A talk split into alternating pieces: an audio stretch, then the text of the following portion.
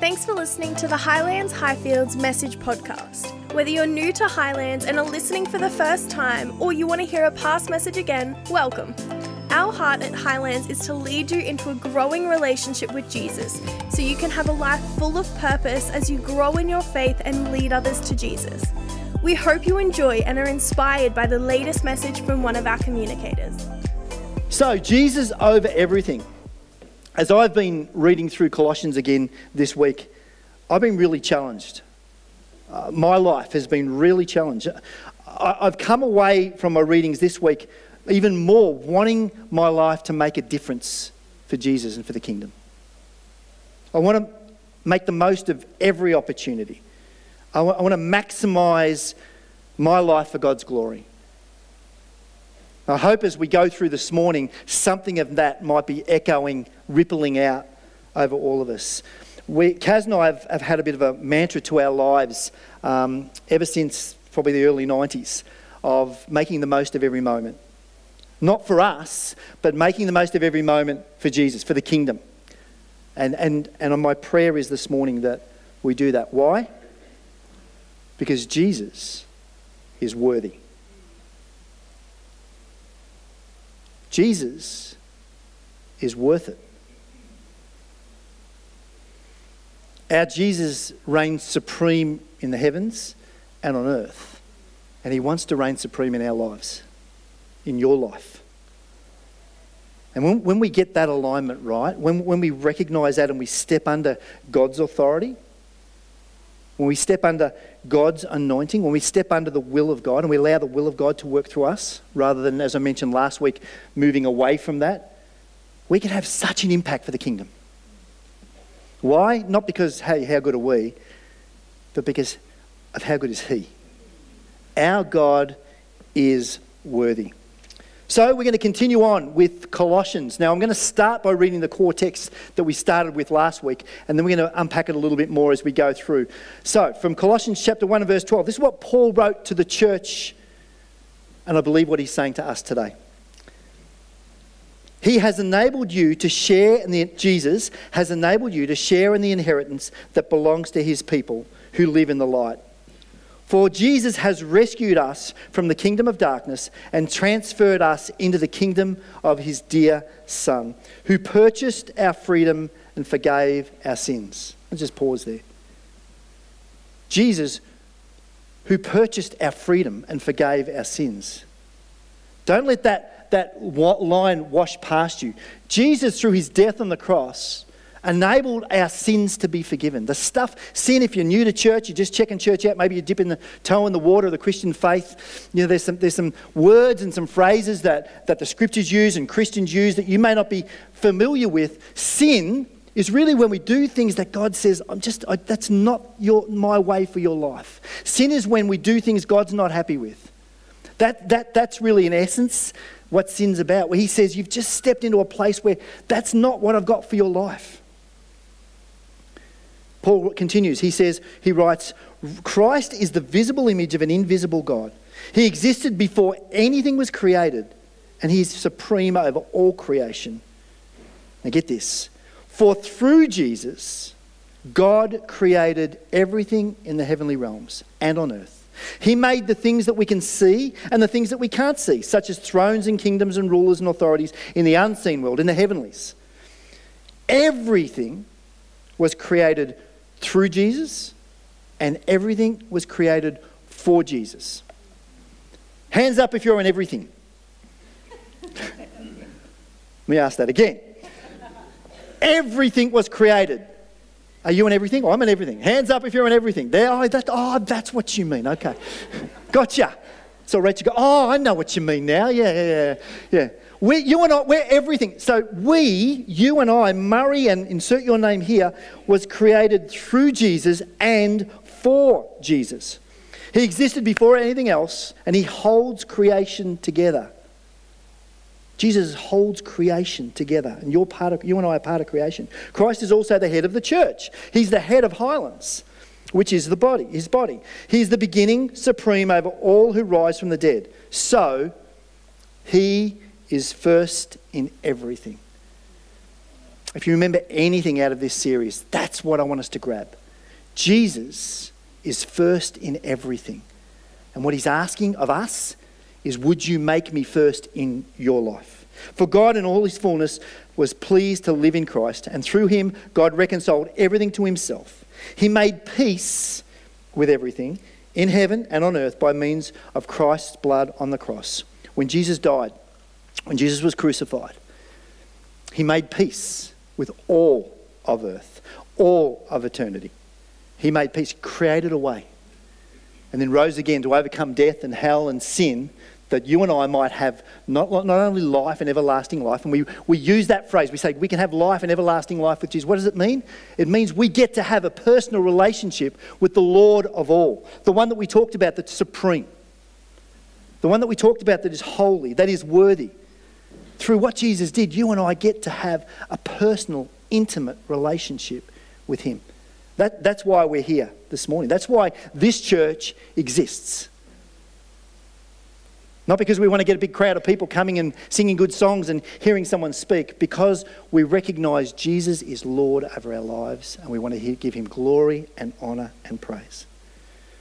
Jesus is first in everything. Jesus is the center of everything. Everything comes out from whom he is. Jesus is the beginning and Jesus is the end. And Jesus is the anchor, we learnt last week, Jesus is the anchor to which we should tether. But our beautiful, wonderful God says that's truth. And then he says, now you have a choice. You have a choice to tether to the anchor who is Jesus, or you have a choice to go off and do your own thing. So let me ask you if you looked at your life today, are you living the good life are you living the better life or are you living the best life? And I'm here to tell you that as you read through Paul's letter to the Colossians, what he says is if you want to live the best life, you'll live a brand new life, which we're going to go into over the next few weeks, you're going to live that new life that he brings. It's when you tether and anchor yourself to Jesus. So you and I have the opportunity every moment of every day to be our best. And the good news is you never have to live a moment of life alone.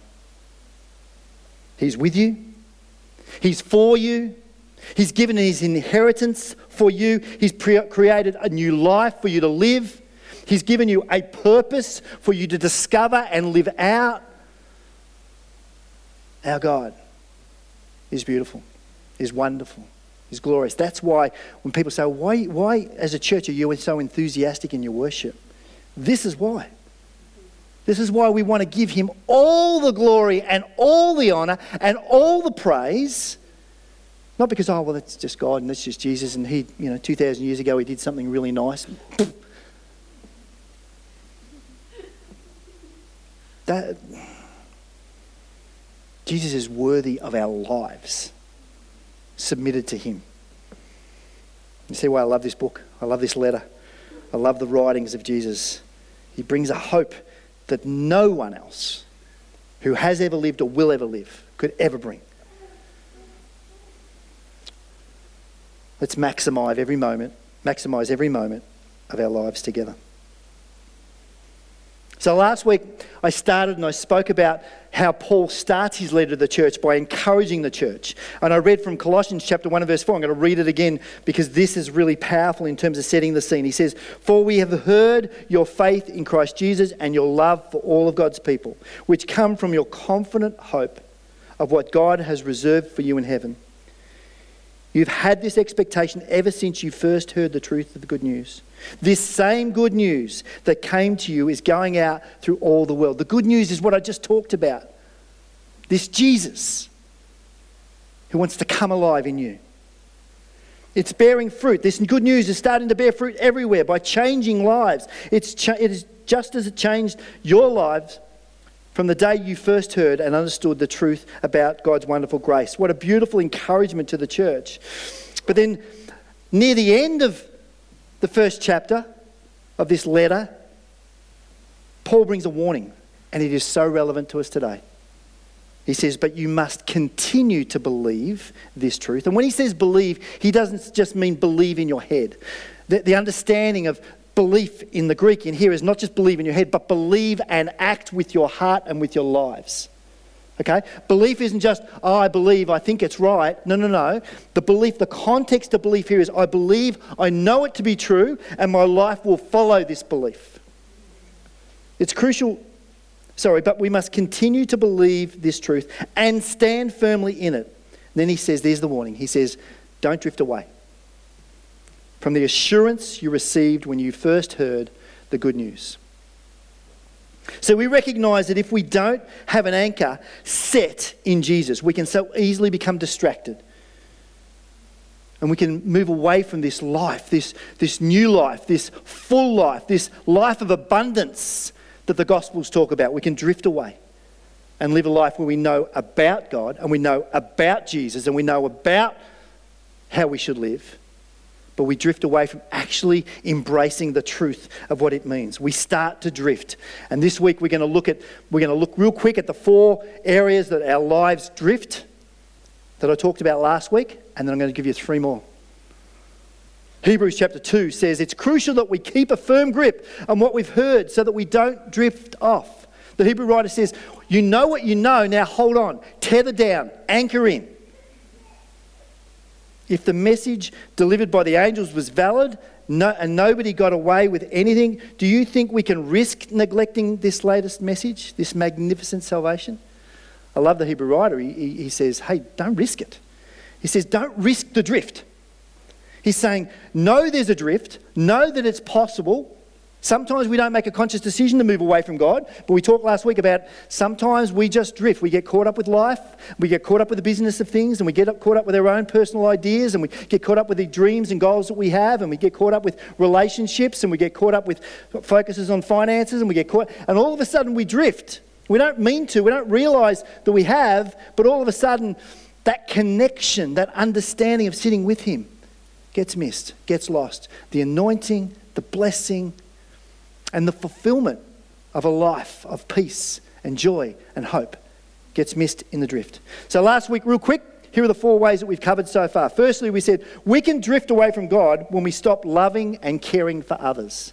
Remember, we talked about the fact that when our lives become all about me and not about us, when we start looking too much at ourselves and not enough about how do we serve others, how do we love others, then we lose it. We, lose, we drift away. Secondly, we looked at we drift when we start becoming impatient and we stop pressing into God. We talked about when we can drift away when, when God says wait or when we don't get an answer that we want and we become impatient and we don't press in and go, I don't understand why, but I'm pressing in. I talked to someone this morning and their family um, has been really just, just sickness after sickness after sickness and things just keep coming at them with different health issues, keep coming at them with different health issues. And they just sat down as a couple. Their kids had been crooked, they've been crooked. And they sat down as a couple and they said, Well, we can get angry and frustrated, or we can just say, God, we just, you know, other issues, financial issues were going on as well. And they just said, Well, we can get caught up in that, or we can come back to what we know. We know our God is faithful. We know we can trust in Him more than any other. We may not understand what's going on in our world, but we're going to stand firm in our faith. We're not going to drift. And this morning, as I was talking um, to, to the wife and the mum, I won't mention names, but she said it's amazing. She said, We're not fully healthy now, but we're a lot healthier than we were. And financially, things have started to come together. The pressures of what we've been trying to do in terms of buying land and buying, uh, building, building a house, God seems to bring, be bringing it together. His timing, not ours. We would have had this happen a lot earlier, a lot sooner, but we're not going to let the drift impact our lives and our trust and our faith in Him. Thirdly, we said we, are, we drift when we're ungrateful and we stop worshipping.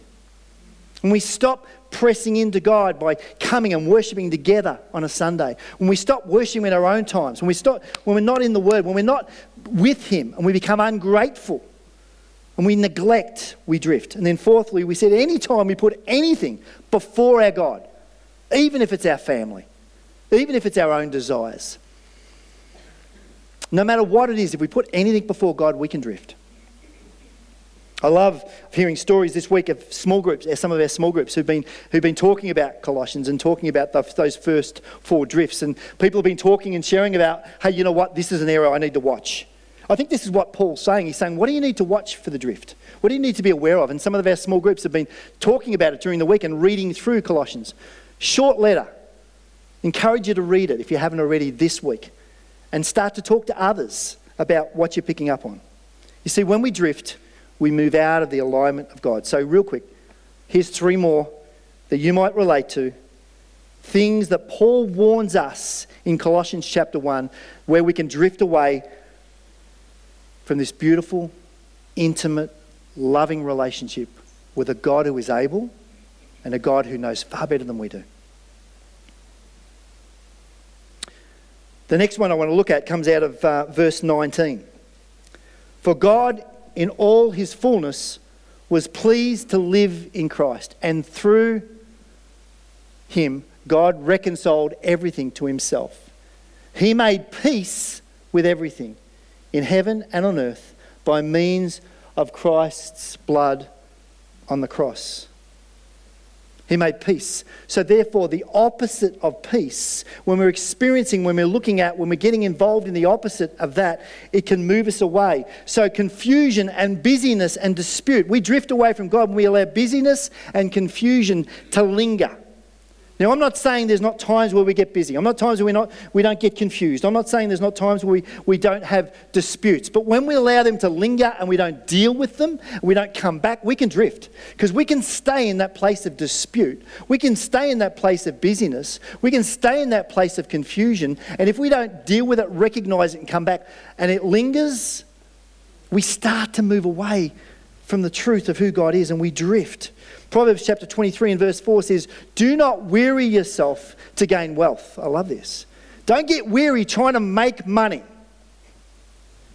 Don't get so weary trying to, trying to get more things to create wealth.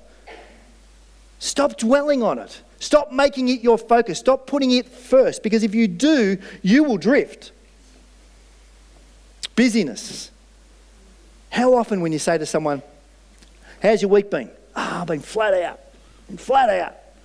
You know, you won't talk about the great day you had playing golf on the Friday when you had the day off, or down at we went. To, it our, it's our son-in-law's birthday tomorrow, and we went to Movie World um, yesterday. Half the rides were closed. Kaz was devastated. Many of you know that I'm not really into roller coasters, so I didn't have to carry the bags too much yesterday. So that was good, good for me. But you know, we can talk. We, we tend to go with the. For some reason, we want to wear this badge of honour that says busy, don't we? Ah, flat out. When was the last time you said, How was your week? Oh, it was a breeze. I had a really easy week this week. We should, we should, it's, it's okay to say that. I just had a week where I just connected in with family, work was great, connected in with God. That, that's, that's how we should be expressing ourselves. What do we say? Flat out. Really oh, works. And it becomes part of, the, part of our language. It, we don't even think about it. You might have had a slack week. Probably on holidays. Oh, flat out. Oh, actually, no, I'm on holidays. I've seen pastors who preach every single week, but they're so busy, their personal relationship with Jesus isn't one where it should be. And I don't want to pick on pastors because I'm one, I think I can. We see pastors fall, and you go, supposed to be a man or a woman of God preaching from the pulpit. And again, I'm not coming from a place of being perfect because you know, Kaz and most of you know well enough to know that we are not perfect. We are just called to serve in this way, like you are called to serve in other ways. But what I would say is when you start to get ahead of yourself, busyness, importance gets to the place where you drift. If you're busy, seek, seek stillness. If you find yourself saying, I'm busy, flat out, seek stillness. Confusion. Some of us just get disappointed when God's not answering our prayers and we drift. We get negative through the difficult times and we drift. The Apostle Paul says, Seek peace. He says, Seek it, look for it, look for peace. Because he made peace with everything in heaven and on earth.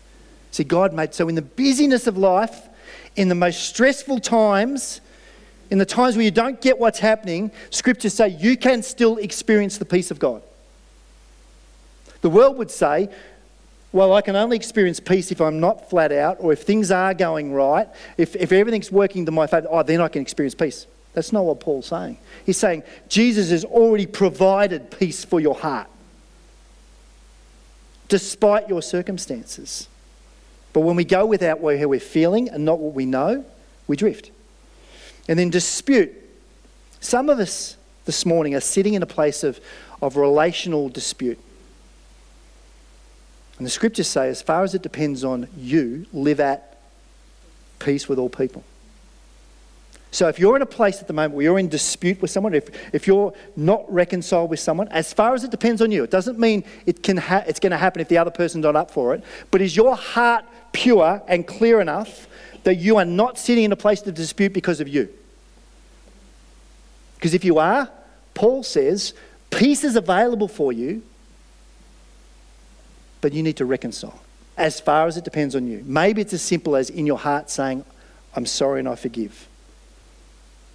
Maybe it's, it's a matter for you of going to someone and saying, can we, can we get this right? Can we get this settled?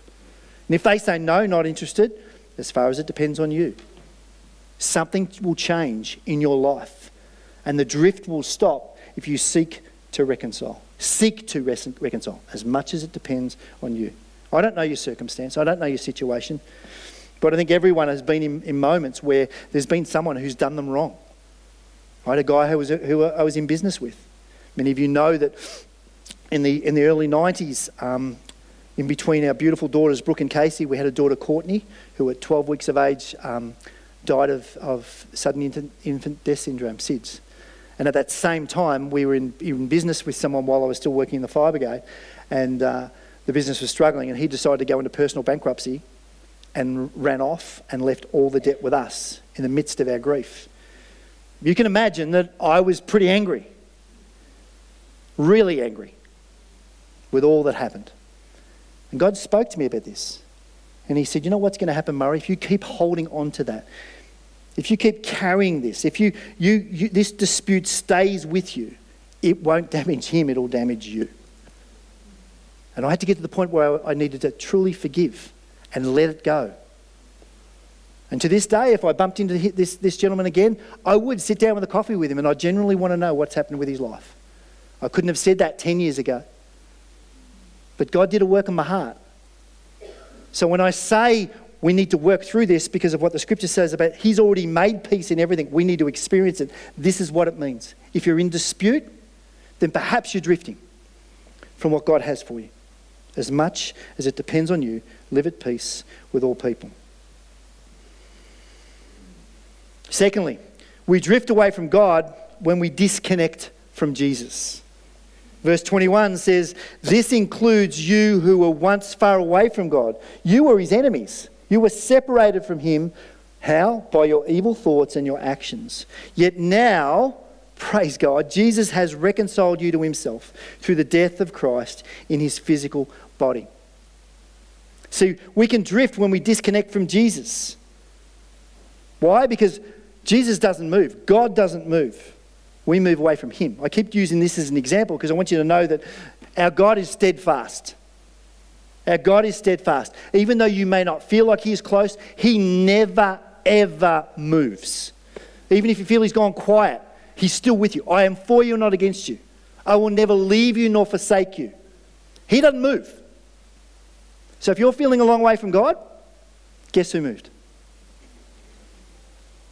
And so this is what Paul's, Paul's warning. He's saying, come back. You're drifting. Come back. And what does it mean to reconnect with the Jesus that maybe you're disconnecting with? And how does he say we can disconnect? For our, our evil thoughts and our evil actions. Another definition of sin. Talked about sin earlier. When, when we do stuff that God doesn't want for our lives, what we start to do is we start to disconnect. We start to move away. We start to separate ourselves. We drift away from God when we allow sin, we allow this stuff to enter our lives. And there's so much that we can talk about in this area. You know, we can talk about, well, you know, some of us, we hear the word sin and we think of the big stuff. We think of murder, we think of rape, and we think of, you know, horrific stuff, and we think, well, that's sin. And it is. But often we don't talk about gossip, and we don't talk about lying, and we don't talk about anger, or jealousy or manipulation or pride or arrogance or lust or greed or addiction, pornography, alcohol, drugs. I mention those things not to, not to condemn you, but to warn you, as Paul did. That when we allow those things to take our life, we drift. And he says, But I've got a better life for you. And I want, I haven't moved, so I want to walk with you through this. I want to help you to get the other side of this. He doesn't just say, clean yourself up and come back. He says, no, no, no. I love you just the way you are. I want you to get this. Whatever's going on in your world right now, whatever's going on in your thought, in your thoughts, in your, in your, um, in your dreams, in your desires, whatever's going on in your life right now, no matter how ugly that is, God cannot love you any more than He loves you right now. Jesus cannot love you any more than he loves you in this moment right now, in the midst of your ugliness, in the midst of my ugliness. This is, what, this is the beautiful thing about our Jesus. He loves you just the way you are, but guess what? He loves you too much to let you stay there. Because he's got so much more for you. And he says, if you'll come back and you'll connect with me, don't disconnect when you connect with me. Watch what I do in your life. Watch how you and I together will overcome temptation. See, temptation will always be there. People, I hear people say, God, take, remove this temptation from me. Well, the, the, the job, the, the um, modus of operandi of the enemy, the devil, is to tempt. He comes to rob and kill and destroy. His job is to tempt you. But how many know that our Jesus is stronger? So when we align ourselves with Jesus, that temptation is never stronger than the power and the influence of Jesus. Because he is for you, not against you. We're separated from, from Him by evil thoughts and actions, but Jesus found a way of reconciling. And so, all we need to do is not fight to come back, is to accept what Jesus has done for you and to then say, I'm with you. I want to align myself with you. The way we do that is we seek, we seek what's called repentance. And repentance is not just forgetting, oh, well, God's bigger than my sin. It's coming to Him and saying, God, I'm so sorry. I am so sorry. I'm so sorry for watching that, that stuff. I'm so sorry for talking that way. I'm so sorry for, for spending time in that place. I'm so sorry for what I'm in, taking into my body. I'm so sorry. Would you help me? Would you first forgive me and help me to turn around? And then will you help me?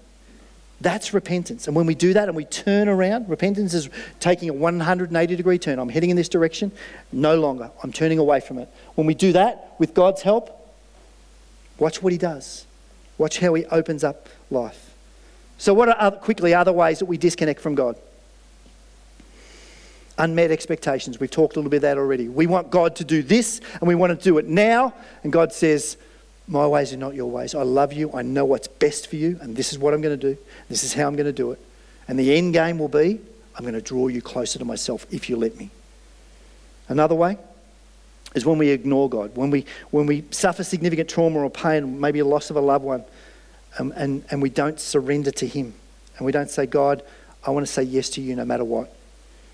When we spend time away from church, when we spend time away from Christian community, when we do this, when we step away from one another, when God says, I made you as a body. Look at the scriptures right through the New Testament. He, never, he very rarely talks about us as individuals, he talks about us as a body who need one another. The arm needs the leg, needs the body, needs the eye, needs the ear. We need one another. So when we step back away from the body of Christ, the church, when we become a part and not a part, I want to be a part of the church, not separated. God does something. He wants to connect us in community. That's why we run small groups here. One of the reasons we do small groups is to make sure, not just Sunday, but through the week, we're doing life together. We currently have 23, I think it's now 24. Liz is not here this morning. Um, 23 small groups. 23 small groups. And there's more starting all the time opportunities for you to connect in community.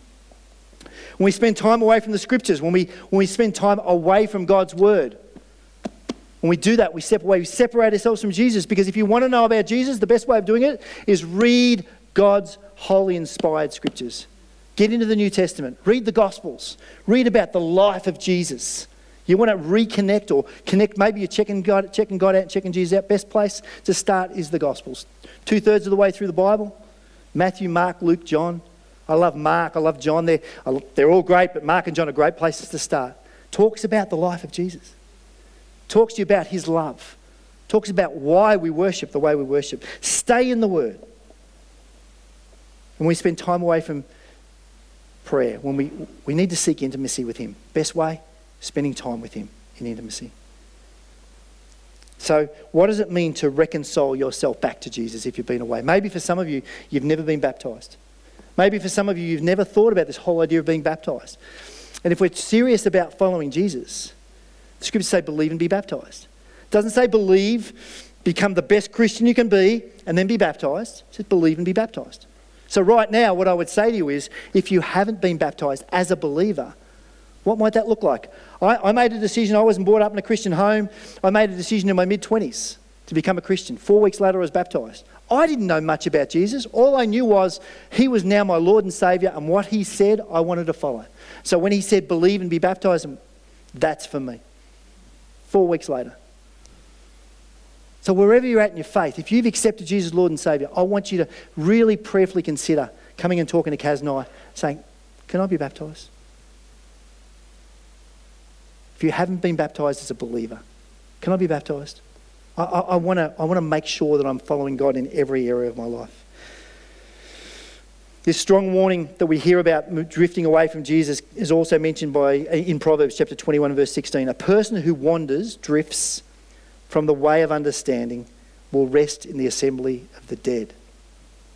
The writer of Proverbs warns us that if we keep drifting away from the things of Jesus, be careful where you end up. That's his, that's his, his warning to us. Be careful where you end up if you keep drifting. And finally, we drift away from God when we believe lies and stop embracing God's truth. When we start believing lies and stop embracing the truth of who God says we are, because you know the world will continue to lie to you. The world will continue to lie to you about who you are, what you do, what you need, what's, what's, what's required of you. And the more we listen to the world's lies, and the less we listen to the truth and embrace God's truth, the more we will drift. Stop embracing the lies the world's screaming about you. You need a man to make you whole. Lie. Your life will be perfect when you find the right woman. Lie. God says, I love you just the way you are.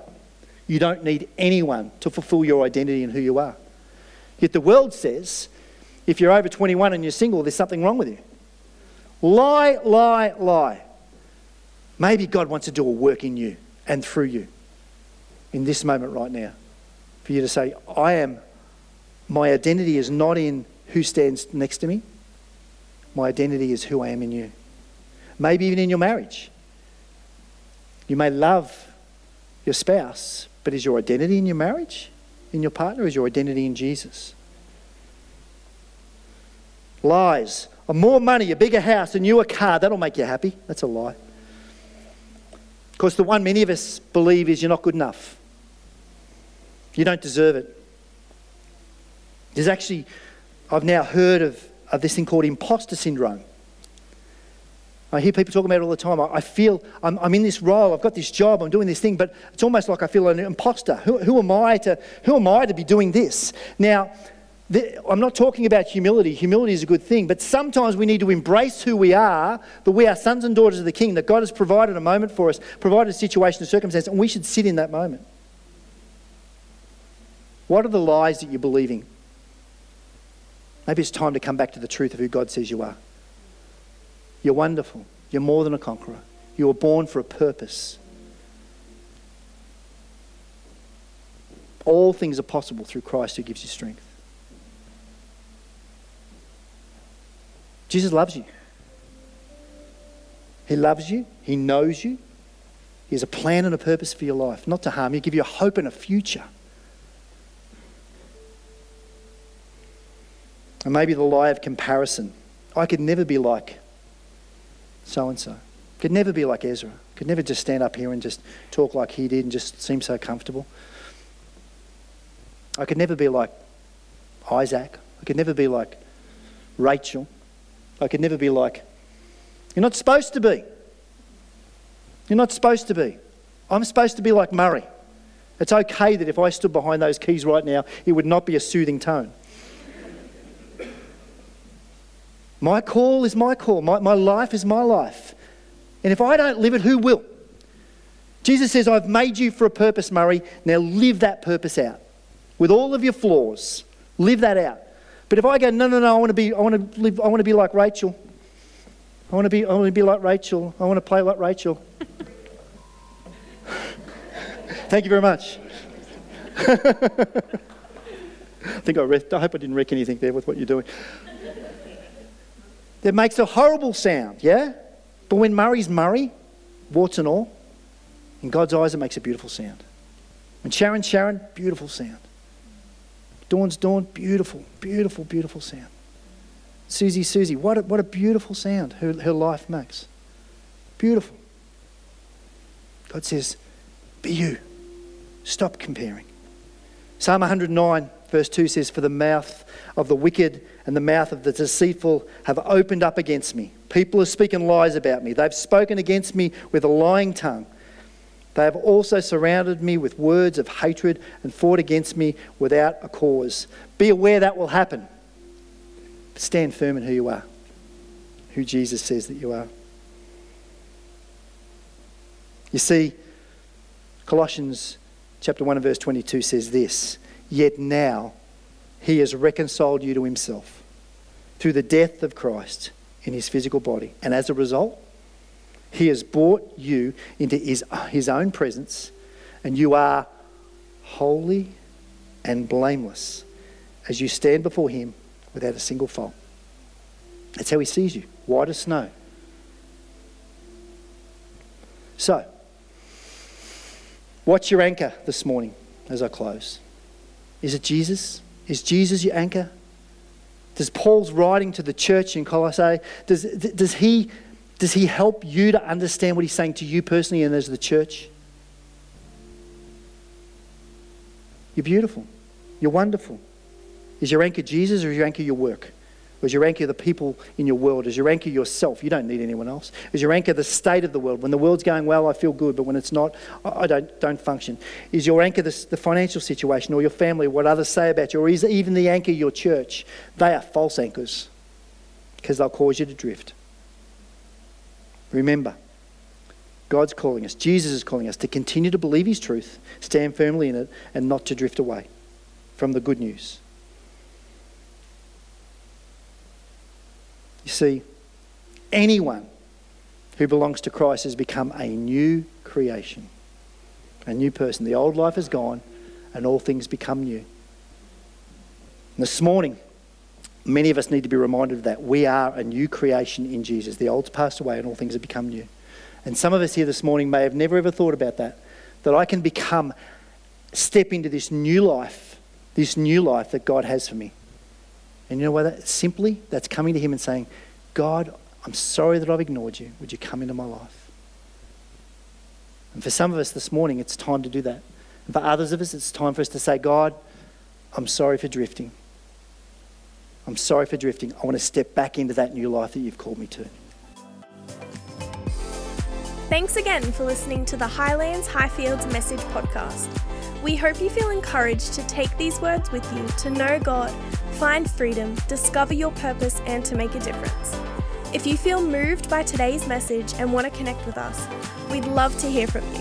You can reach us at highlands.highfields on Facebook or Instagram, or head to highlandschurch.org.au for more resources and information. Be sure to follow the Highlands Highfields Message podcast on your preferred platform to stay up to date with our latest message. We hope to see you in person soon.